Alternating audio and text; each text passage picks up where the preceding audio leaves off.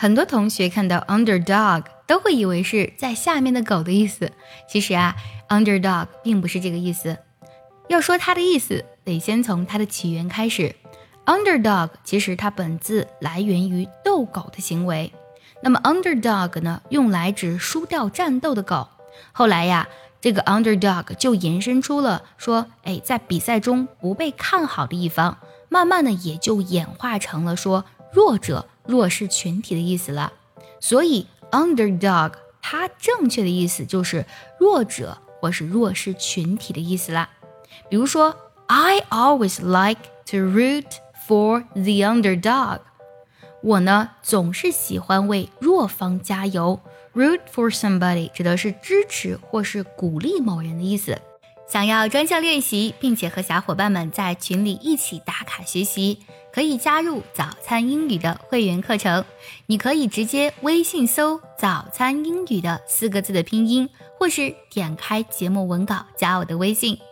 你不仅可以参加我的不定期直播，也会收到我送给你的一份学习大礼包，让你的英语学习少走弯路。I always like to root for the underdog. 那说起 underdog，你肯定会想到另外一个表达，就是如果我把 under 换成 top，可不可以啊？对，还真的有这样的一个表达，top dog。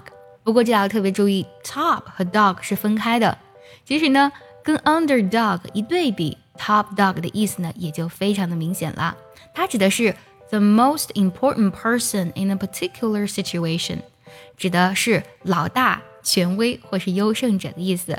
比如说。Mr. Brown has been our top dog for twenty-five years。这二十五年以来 ，Mr. Brown 一直是我们的头号人物。Mr. Brown has been our top dog for twenty-five years. Underdog, top dog。你还可以想到哪些和 dog 相关的词呢？估计很多人都会想到 hot dog，就是热狗啊。确实呢，热狗是一种美食，对吧？指的是面包加香肠的那种美食。其实，hot dog 除了这种食物之外，它还有一层意思。在口语当中啊，它指的是 something that you say when you're very pleased about something，就是说，哎呀，当你对某件事情很满意的时候，你就说 hot dog，太棒了，太赞了。